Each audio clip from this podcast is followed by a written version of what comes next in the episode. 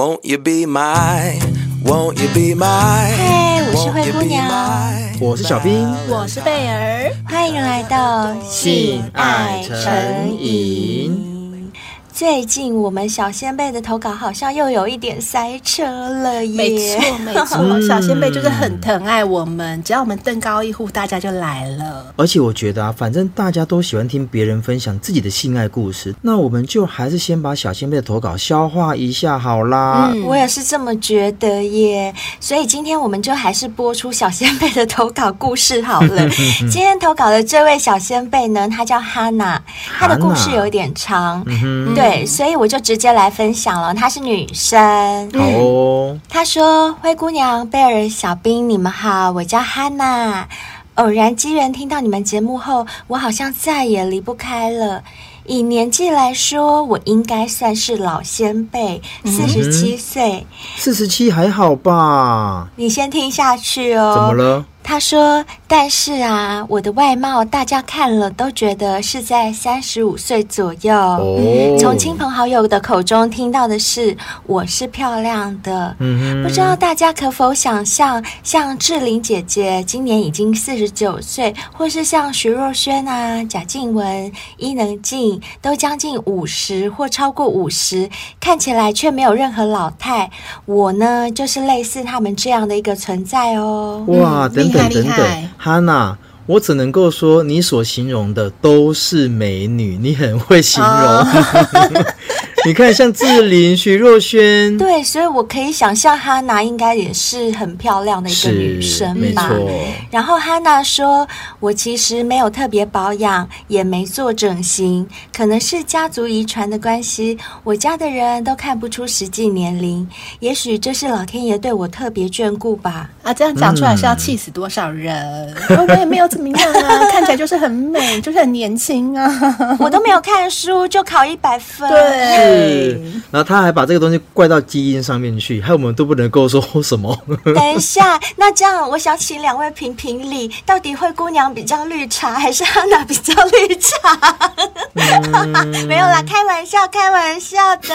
灰姑娘就是喜欢开玩笑。好啦，我继续念哦。嗯、他说我身高一六三，体重五十，三围是三十四 D，二十六三十六。可想而知，年轻的时候很多人追求。哎，他的身材，不要说年轻的时候，就连他现在这个年纪有这个身材都很赞，维持的超好的。我猜他应该没有生过小孩，我猜啦，没关系，我们继续看下去。嗯、他说，也就是因为这样，我不太懂得定下心找一个适合结婚的对象，因为太多选择，不知道挑哪个好。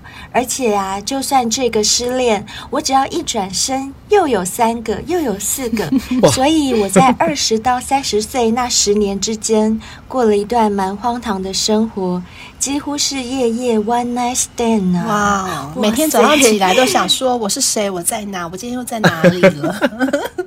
我要从哪一个男生的床上醒来？对，好厉害哦！我只能说，姐姐你真会玩。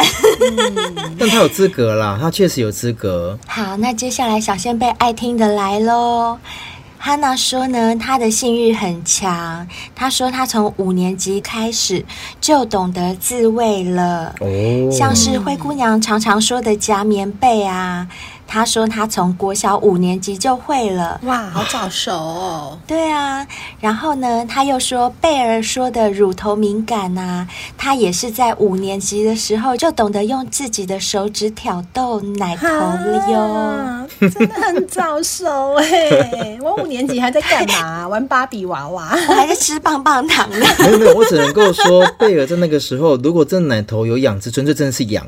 就是抠一抠就结束了，并没有感受到说啊 啊，就抠一抠有可能破皮会痛这样子，对对对对，不可能会爽。对，但是呢，汉娜姐姐也有说，嗯、哈娜说呢，当时她不知道那个叫做高潮，她只知道哦，哦，每次用手指这样抠抠奶头就好有快感哦。嗯、直到后来，她说，在被开包了以后，我无论是跟男友。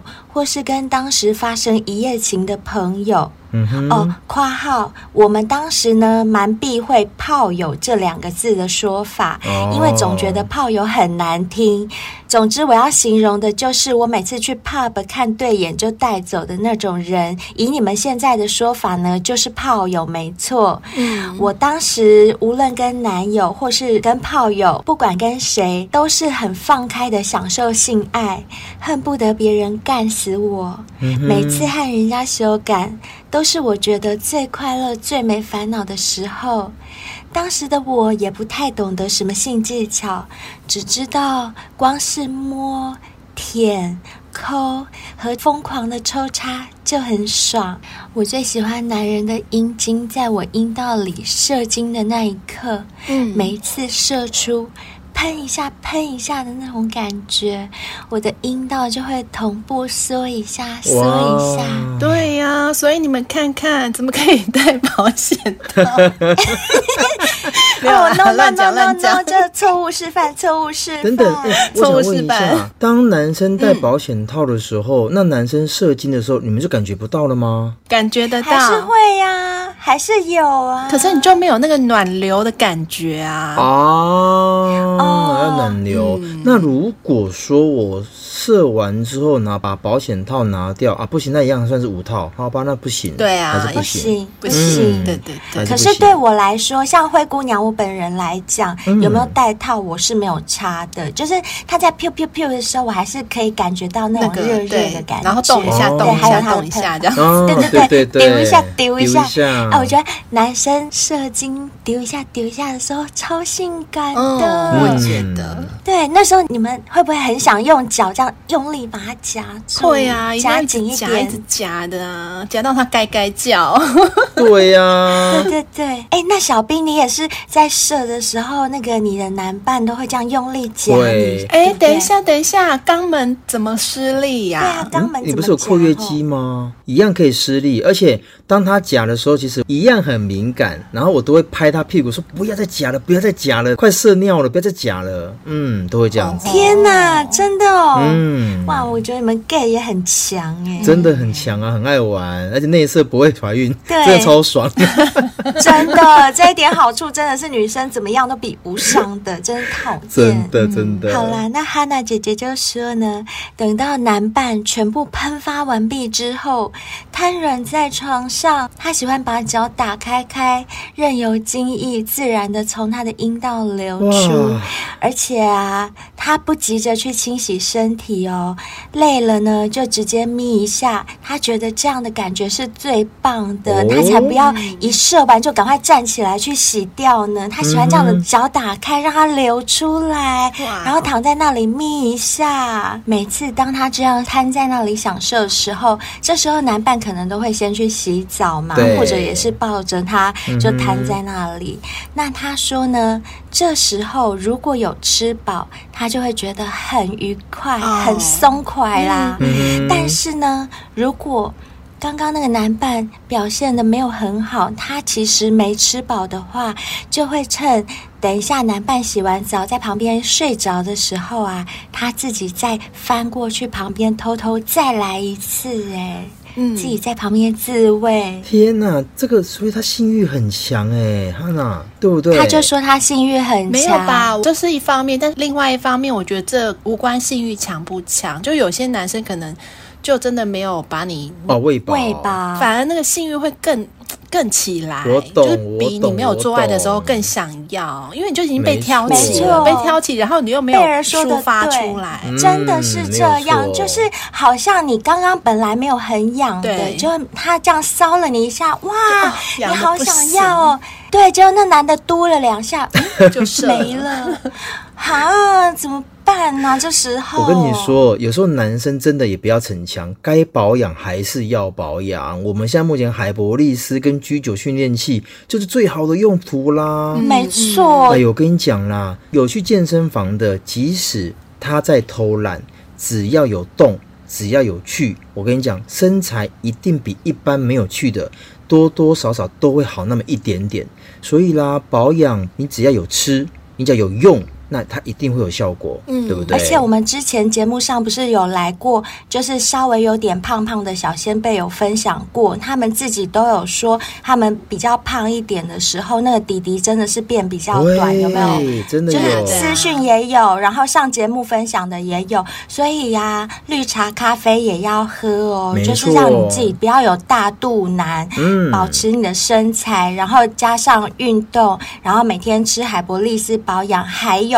每天花三十秒钟，一点点不到一分钟的时间，去用 G 九锻炼一下你的小鸡鸡，这样子的话，女生就不会吃不饱了啦。没错，真的没错、嗯。好，反正有需要的自己去看我们这一集的节目资讯栏哦，嗯、订购链接都在里面哈，我们都帮你们传厚厚啊，传本本啊。好，那我继续念一下哈娜她说什么哈，她说。当然，偶尔也会遇到很烦的缠人精。每次去 pub 遇到那种炮友，我只是想 one night stand 他们有些干了我之后，隔天还想要缠着我。我必须承认，当时的我真的算是渣女。通常都是我事后不理，不管那男的前一晚搞得我有多爽，屌多大多粗，技巧多好。如果隔天太缠人，就绝对没有下一次了。哇，哎、欸，我觉得哈娜真的比男生还会玩呢，她不留情的耶，因为她选择很多啊，她没差。哦，也真的，就像她说的，一转头又有三个，可恶，左三个，右三个，前三个，后三个，翻一个跟斗又五个。好啦，那哈娜就说。当时的他真的就是尽情享受在性爱的欢愉里，无可自拔。他说，当时的他是一个人住在外面租房子住，几乎每晚都带不同的男人回家。现在回想啊，那时候的管理员可能会觉得我是在卖的吧。一楼一凤，你确实是在卖淫啊，这是不用钱就是了。哎、欸，他会不会觉得说亏大了，早知道来收一下钱？对，真的也是，这样每个月的房租就有啦。不是吧？应该是可以买房子了吧？对，没有。可是我觉得他拿他那种个性就很 man，他可能就觉得说老娘才没有在稀罕那些钱。对对对对对，他的想法应该是觉得说是老娘在玩你们，嗯、不是你们在玩我。没错，我不知道啦，可能。但我觉得他应该没有仔细算过有多少钱，他算一算可能会后悔。对，好，接下来小仙贝爱听的又来了哟，嗯、他又在描述说他超级爱男人舔她的小穴，嗯，一边舔一边让她饮水直流，而且啊，她最喜欢这样舔舔舔，水一直流，趁她水流不停的时候，男生就赶快。站起来插进去，疯狂的抽插，越用力干他，他越爽。而且他就跟贝尔一模一样，他喜欢干完他之后不带套内射，而且啊，内射后还不能急着拔出来哦，要让鸡鸡在美眉里面夹着，感受它一抽一抽的收缩，把那个鸡鸡这样一抽一抽的这样握着握着握着。他说。不管跟谁啊，只要可以到达他刚刚叙述的那样，那这场性爱就都很完美了。嗯，好，BUT 来喽。不过，一直到了三十几岁以后，我开始发现。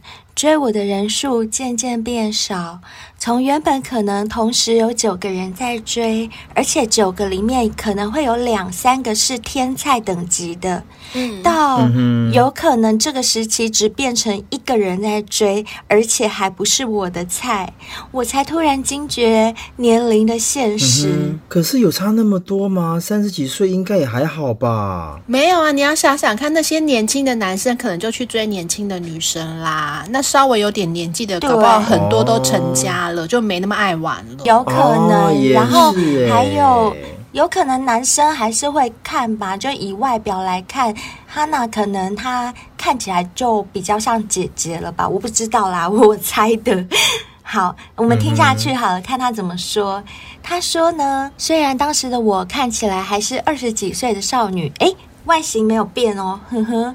但是每当男生一问你几岁，我说了之后，他们知道我实际年龄后，几乎就都没下文了。嗯，说到这里，我真的要好好抱怨一下那些不长眼的男人们。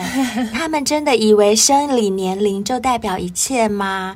错，身体年龄才是青春的关键，好吗？有些人才三十五岁，看起来肤质、发质、骨质、肌肉量和体态，以及他的穿着打扮，还有思维和说话方式，都超过五十。哦，有。对对对，说真的，我还蛮常看到这样的人呢。就是实际年龄其实没有到很大，嗯、可是看起来很像阿公阿妈。有，就是也不会打扮呐、啊，也不会保养。对，我觉得不会打扮是一回事，他们的穿着，我觉得穿着就是更是年龄累积上去的一个关键。有些人穿着就很老成，明明没有那么老，可是看起来视觉上就会感觉比较老。还有一个我觉得很重要的。就是发型、嗯、哦，对哦，对，发型也是对。有些人就很年轻，但是弄了一个很老的头发，那种很老的发型，看起来真的年纪就加十岁了。没错，没错，这个真的是。还有说话方式也是啊，像我以前就有那种同事，明明年纪比我小哦，可是他们就是，嗯、我不知道为什么，他们就是很很爱倚老卖老，讲话就是一副啊、嗯哦，我很早就出社会了啦，然后我很那个我很。宅宅啦什么的，嗯、然后我就想说，嗯、大妈哎、欸，这样讲话，哎、欸，真的有。我以前同事就是这样，就是会有一个错觉，他好像比我大，可是实际上他其实比我小耶。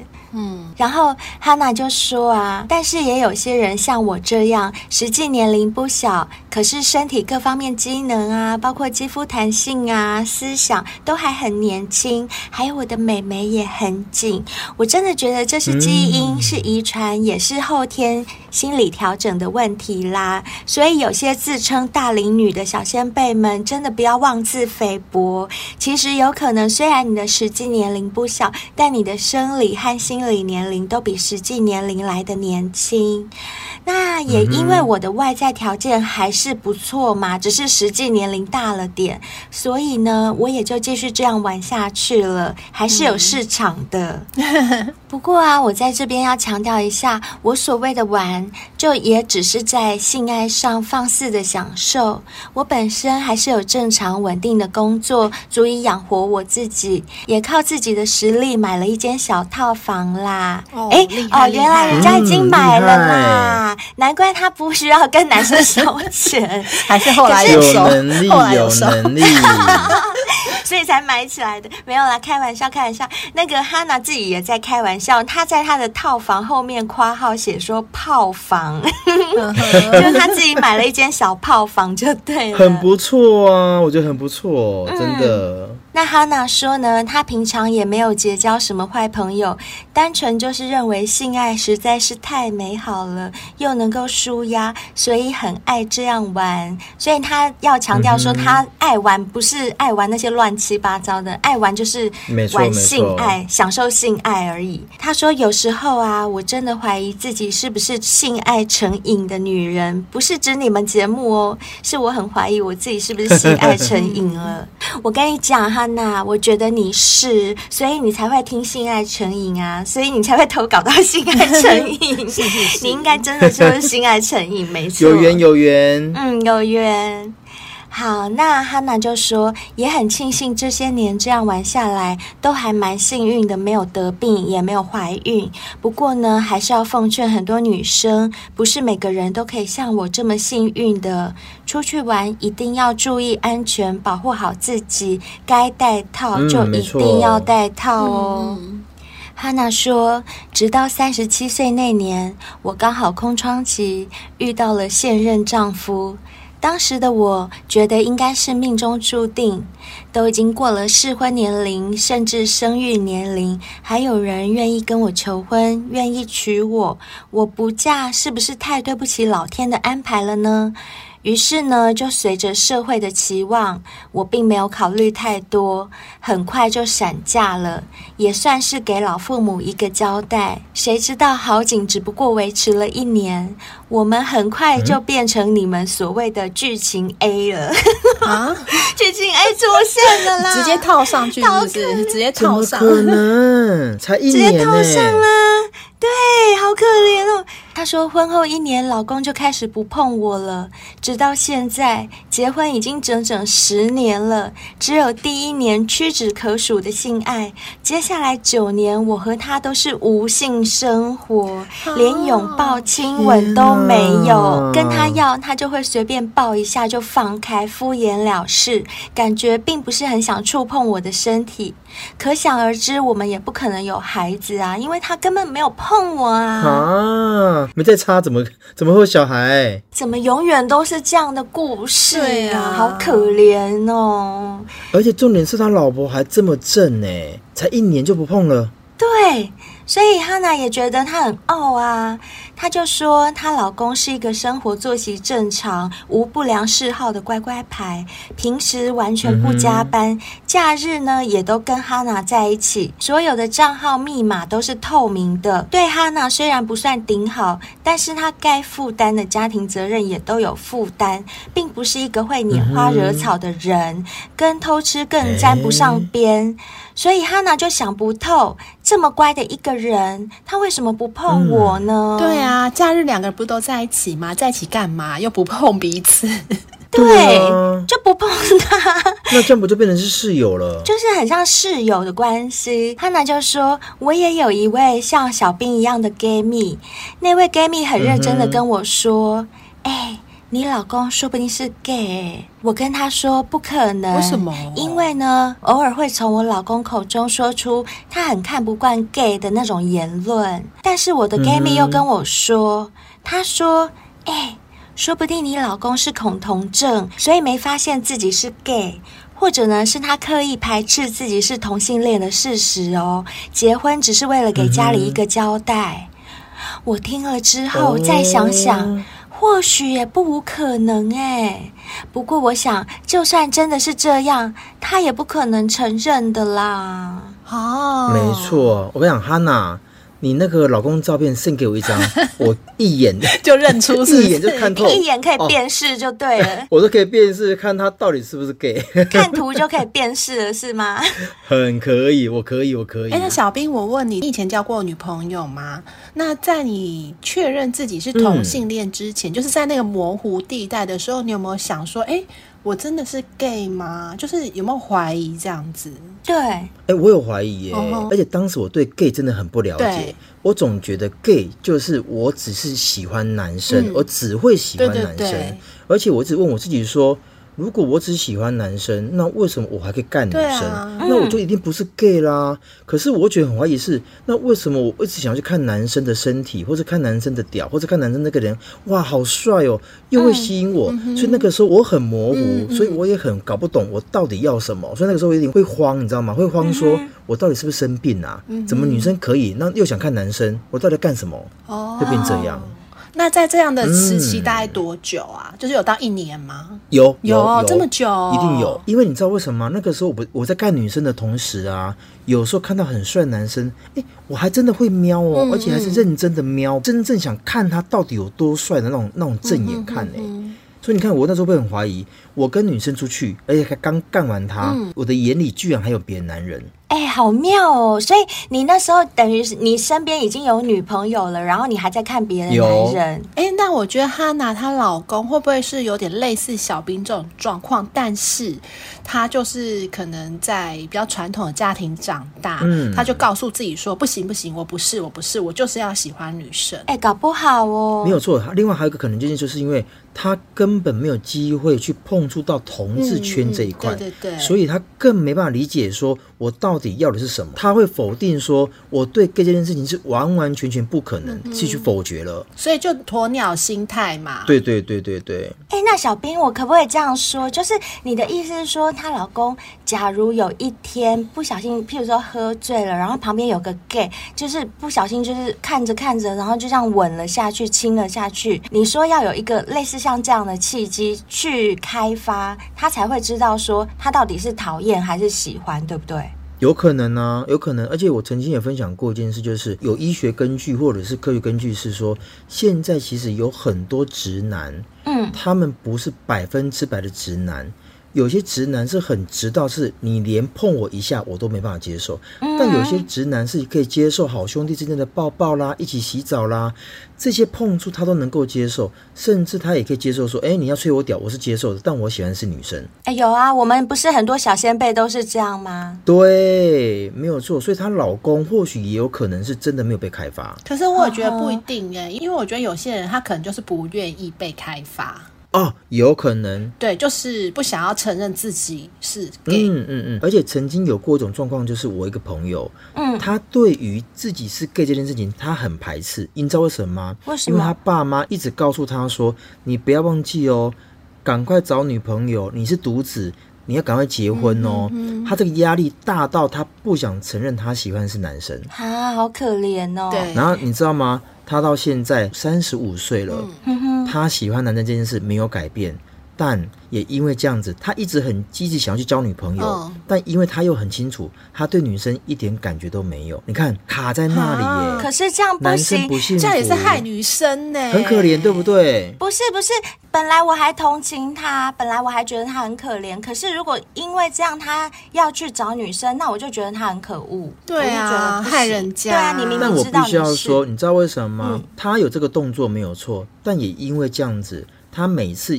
一跟女生接触之后，他就否决自己说：“你并不爱这个女生，嗯、所以也没有交往。哦”但他又回不去 gay 的这一圈，哦、他很可怜，两边不是人。嗯、对，哎、欸，我觉得他很像那个孤魂野鬼，就是不能超生，然后就一直在那个不能投飘来飘去。真的啊，对对，不能投胎。没有错，到三十五岁了，他都没有交过男女朋友哎。啊，好可怜、哦，这样真的很可怜，一个都没有，这样就跟和尚一样哎。阿弥陀佛，没错。好啦，我们继续听听看哈娜她要讲什么好了。嗯，他说在这九年当中啊，他曾经为了性欲无处发泄而非常痛苦，嗯、怎么也想不透，没结婚的时候性生活如此丰富，结了婚反而归零。嗯，难道是以前我玩太凶的报应吗？还是我年轻的时候把这一生所有感的扣打都用完了呢？没有没有，我跟你讲，很多乖乖的女生结了婚之后也是归零的，不 是只有爱玩的女生会归零。哎、欸，真的耶！这个想太多了，对啊，你想太多了，不是这个问题。你这样想就好了。对，对对对，贝儿这句话应该有安慰到他，没错，我觉得。嗯，好，哈娜就说呢，她也因此想过要离婚，但是当时为了不让长辈担心，还是咬着牙忍耐在考虑。嗯、后来日子一久，因为呢。她老公其实也没有其他可以让她挑的大毛病，哦、所以离婚的念头也就随着她的性欲消退而渐渐消失。她说她现在随着年纪越来越大，那个性欲也没有像当初那么强了。然后现在她的心态就是啊，反正两个人就一起搭伙过日子吧，生活平淡，没有什么好与不好，只能说她已经过了对老公还会有期待的那个时期。嗯，而且哈娜发现。说结婚和离婚都一样，都是一股冲动。当你有那股冲动的时候，不去做，基本上接下来就应该更不可能会去做了。哈娜、说：“我不知道我的丈夫到底是不是同性恋，但是我很想借由我的故事，告诉一些还没出柜、为了给长辈交代的男人。”如果你知道，或者是你怀疑自己是同性恋，请你好心一点，不要去跟女人结婚，这样对那个女人太不公平了。嗯、你自己也有可能会要承受很多女方这里的抱怨，嗯、这样往后你们的日子绝对不可能幸福到哪里去的。不要去害人家，也害了你自己。没错，人就这么一生，不要因为想要做给别人看。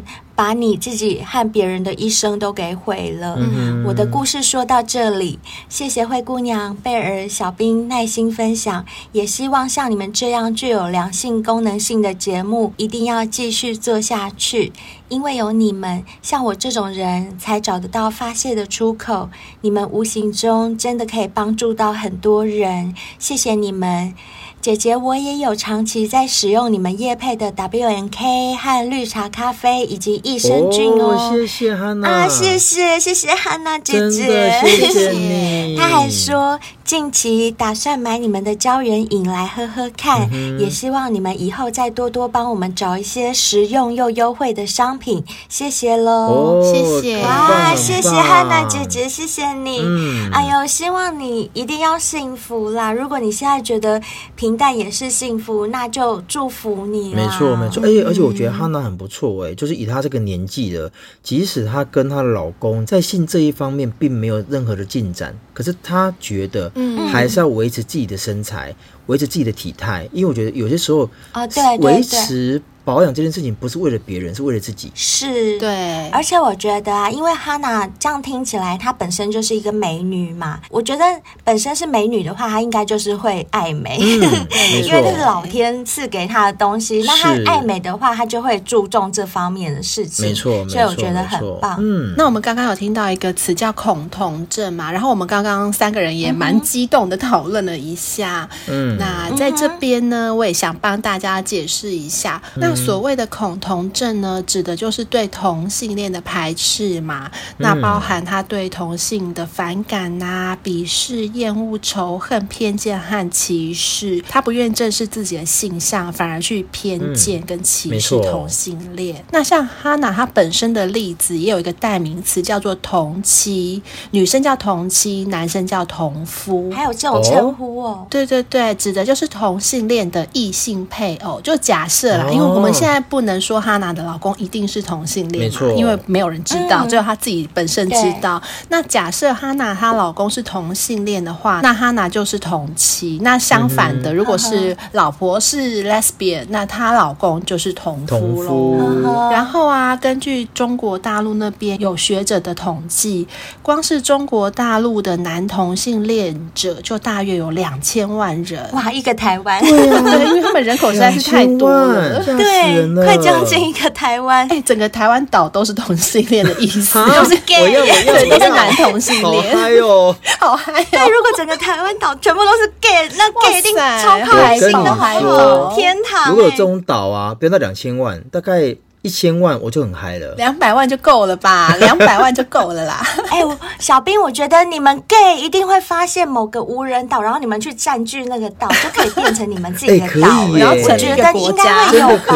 然后你们就独立，哦、我超嗨。那我跟贝尔要去找你，我们还要就是办签证什么的？要要要要要。好哦、我们是从异性恋的国到同性恋的国。没有小兵，你到时候如果去那个岛，你要记得帮我们办免签，我就我们两个是免拜托免签，直接专机接你们过来。对呀、啊，起码要有个 VIP 什么的吧？是是是，一定要。好啦，那在这两千万的同性恋当中啊，哎，竟然有百分之八十表示他们会结婚，或者是他们已经结婚了。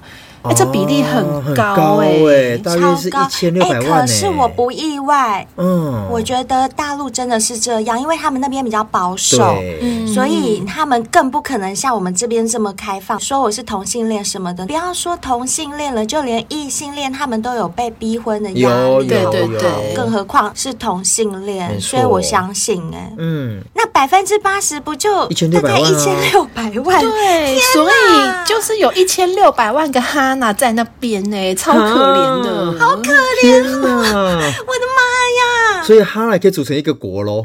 哈娜国，哈娜国，同妻国，同夫国，哎、欸，不要这样，不要这样，哦、人家还不一定是同妻啊，对对对，疑似同妻，是，对对对，就像刚刚灰姑娘说的嘛，大陆那边就更保守，在中华文化的传统中，婚恋文化是同妻现象的罪魁祸首啦，就是刚刚说的嘛，都会被长辈、被父母逼婚呐、啊。那同妻呢，一旦发现自己的丈夫真正的性倾向的时候，也许会。会产生一些心理的问题，严重的话，甚至可能会伤害自己的生命。因为你想想看，你结了一个婚，就老公一直不干你，一直不碰你，对，当然会有心理的问题呀。有，一定会，一定会。那他一定会想说，我的妹妹难道没比男生的屁眼好吗？你为什么要去干屁眼，不干我？真的没有。哈，有啊。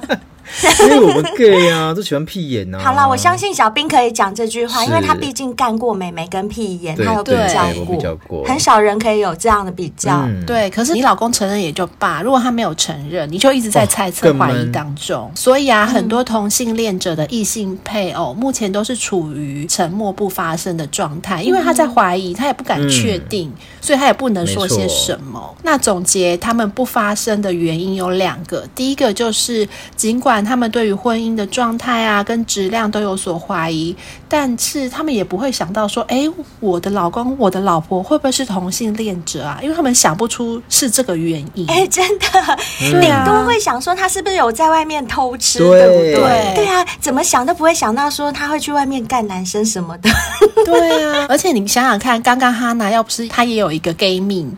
他怎么会想到这一点？他打死也不会想到说，哎、欸，我老公有可能是 gay 耶，他想不到，真的不会耶，真的不会，真的换成是我，我也想不到。嗯，如果小兵没有跟我讲的话，我也会想不到。没错，没错，好没错。那第二个原因呢，就是尽管他发现说他的配偶是同性恋者，嗯、但是由于他对于配偶跟也许他有孩子，他想要保护配偶跟孩子，所以他不愿意说出来，只能默默的忍受，嗯、因为他可能想说，毕竟还要面对双方的父母。你要怎么跟你的妈妈说？哎、哦欸，我的老公是一个 gay，, gay 我还跟他生了孩子。重点是还有小孩的话更麻烦，啊、因为你要怎么让小孩知道说我的爸爸是爱男生？对，对这个真的有点说不出口哎、欸，就是开不了口让他知道。我一定会陪着你哭，也陪你笑。对啊，所以真的是真的开不了口了。哎、欸，真的。可是不过说真的啊，嗯、我也真的遇过，在台湾哦，明明就上 gay 吧，嗯、但他也是跟女生结婚生子的例子，嗯、还真的不少。有听过？对，那很多人都会讲说没有办法、啊，因为他爸妈都会语重心长跟他讲说：“哎、欸，你高干哦，你要要要跟要跟娶某，你哎。欸”传宗接代责任很重大嘞，嗯、然后另外还会说三不五时哦，出门回家吃饭都会说，哎、不要忘记哦，交女朋友带回来给爸妈看呢，都会给孩子这种你的期待。另外还会讲说，哦，你可能厝边啦，过生啊啦，哎、你当时被先顺滑婆啦。可是你知道吗？长辈给晚辈的这些关心啊，其实听在我们若。真的是同志的耳里啊，往往都会锥心之痛。哎、嗯欸，我知道，因为就是你爸妈不是也有问过你吗？怎么都没有交女朋友，对，不对还帮我相亲呢、啊嗯。所以小兵，你爸妈放弃了吗？我爸妈放弃了，哦，放弃了，放弃了。他们应该知道我家接了金马来干男生干杂波了，他应该知道。应该是说他们对我娶老婆这件事还是有点期待，他们不晓得我是 gay 这件事情。可是我觉得我得很明确跟他讲这件事，就是说，如果我真的想要承担结婚这件事情了，我自然而然一定会结婚。嗯只是因为我现在目前并没有做好准备，嗯嗯、但也还好。由于周边的邻居、亲朋好友们也因为结了婚之后，确实婚姻不是那么幸福，都没有好结果。对，然后还导致家里就是产生一些分裂，所以我爸妈就跟我讲说：“ 嗯嗯、啊，好啦好啦，老公你家不被传好，不要紧啦，嘿嘛不要紧啦，啊你然后对对对，家里过了后最重要啦，就是他们也因为。”这一些亲朋好友啊、邻居的一些事故，嗯，也让我逃脱这一个一直被催婚的这个命运。太棒了，还好大家结婚都不幸福，没有大家，不要这样子，没有开玩笑，开玩笑啦，救了小兵哎，没错，是确实是救了我，没有错。可是我们也知道啦，其实有的时候父母亲想要抱孙子啦，然后想要看到我有一个稳定的家庭，其实我们也都很清楚，父母亲是出自于善意，他并不是要害你，嗯、就是爱你，当然啦。对，可是我也很清楚一件事情是，这件事情我永远都做不到。因为我爱我自己，因为我是同性恋。然而啊，纵使有很多再多的不愿意啊，很多人依旧会在百般的挣扎之后妥协，选择完成父母亲的心愿，结婚生子，违背自己心意过一辈子。啊、确实有，确实有。看，光大陆这些人口，你想想看，就有多少人是这样子的了？嗯、哦，对，不对？我觉得真的好惨，没有错。有所以有时候以前呢、啊，同志，我老实说，就是为了要成为家人跟社会中那个所为了正常人，然后正常的生活，然后走上那个轨道，而导致其实我们一点都不幸福，对不对？对，哎、嗯，我跟你们讲，你们讲到这个，我有看过一部国片哦，嗯、叫做《谁先爱上他》的，邱泽演的，我看过，你有看过吗？看，你有看过？有有有。对，他就是在描述强迫同志进入异性婚姻造成的一个悲剧啊。那个 gay 跟女生结婚，嗯、然后还生了小孩，反正后来就很惨呐、啊。我觉得就很惨。嗯、有兴趣的小仙贝可以去看这部片。嗯、那我觉得社会大众应该要更重视同夫或同妻的权益，像那种为了传统观念让女性变成，应该说沦为一个生育工具，或者是让别人成为幌子，就让一个女生。就你根本不爱他，嗯、然后成为幌子，或者这个男生你根本不爱他，来当你的另外一半，嗯，这种荒谬意识我真的觉得不太好啦，嗯、真的。我在网络上有看到一篇 gay 的言论哦，大致上是说啊，虽然 gay 找正常女性结婚对女方很不公平，可是出于压力，往往别无选择。他写了这段话之后啊，下面就有很多留言去喷他，喷这 位 gay，、嗯、有很多同期就跳。出来了，哦、他们都以受害者之姿去留言。其中有一个留言，我觉得比较特别啦，印象比较深刻，嗯、就是因为那个留言者他自称，我不知道是不是，但他自称他是一位支持同性恋的女生，然后他也说他不是同妻，嗯、可是他就喷那个 gay，他就说吼。你改变不了自己的性取向，你觉得你是这个社会的受害者，但你有什么权利把自己的不幸强加到无辜的人身上？嗯、他还写到说，我们总是反对异性恋的父母企图通过极端的手段改变同性恋孩子的性取向，那凭什么同性恋就可以仗着自己的可怜与不幸去欺骗异性恋呢？嗯、没错，他说欺骗。与性取向是无关的，这是两回事，两件事。嗯、然后我还看到另外一位男生留言给那个 gay 说，想要孩子可以去领养，想过父母那一关，就用事实去说服你的父母，你不结婚和男人在一起可以过得非常好。如果父母还是不同意，那也没办法，毕竟这是你的行为，你的人生，一切后果只能够自己承担。如果是为了减轻自身的压力而把痛苦转移给无辜的异性恋女人，那无异乎我没钱就要去抢劫，嗯，娶不到老婆就要去拐卖的逻辑，不是吗？嗯，没错，很有道理。我看完这两个留言，我觉得还挺有道理的啦。就是当然我自己 gay 蜜很多，但我我想表达的就是说。嗯、呃，假如他们知道自己是的话，我觉得现在在台湾同志都可以结婚了，这已经不是什么大事情了。嗯、我跟小兵就有一对 gay 蜜都已经结婚，是真的已经合法的登记结婚了。是是是对，表示时代真的已经不是活在以前了，很多事情都应该好好跟家人沟通，认清现实。如果爱同性，就去跟同性结婚，不要来找异性恋者当这个无辜的对象，嗯、真的只会造成自己和对方的不幸福哦。没错。好，那我们真的非常谢谢今天汉娜语重心长的投这篇稿给我们，嗯、真的很精彩。没错。我觉得呢，他的前半生也很精彩，然后他的后半生。虽然有点可怜，可是，嗯，我是觉得。至少你年轻的时候该玩的也玩过了，那你现在如果没有觉得特别不好的话，其实就也还是蛮祝福你的。是啦，是啦。而且我觉得哈娜就是，如果你老公也没有对你不好的话，我相信他还是爱你的啦。只是他的爱可能不是爱情的爱。嗯、但是呢，是是是老一辈的也有说过一句话嘛：“少年夫妻老来伴。”我觉得有一个伴其实也是不错的啦。嗯、如果你有什么其他的性需求啊，也可以透过一些方式。是情趣用品啊，或者是点点点来解决嘛，对不对？嗯、所以我觉得也是祝福你喽。是的，是的。希望你今后一切都幸福哦。嗯、如果喜欢我们节目的小仙贝啊，动动你的小手指，在 Apple Podcast 或者是在 MB 三帮我们留下五星评论。然后我们也很希望所有的小仙贝都可以订阅我们，赞助我们，让我们节目越来越茁壮。那如果你们像哈娜一样喜欢我们的夜配商品啊，或者是想要订购的，听哈娜这样讲起来觉得，哎，我也想试试看的话，麻烦都参考我们节目资讯栏，我们节目文案中都有连结哦，嗯、不要忘记了。那也希望大家追踪我们 IG 还有 FB 粉砖，并且。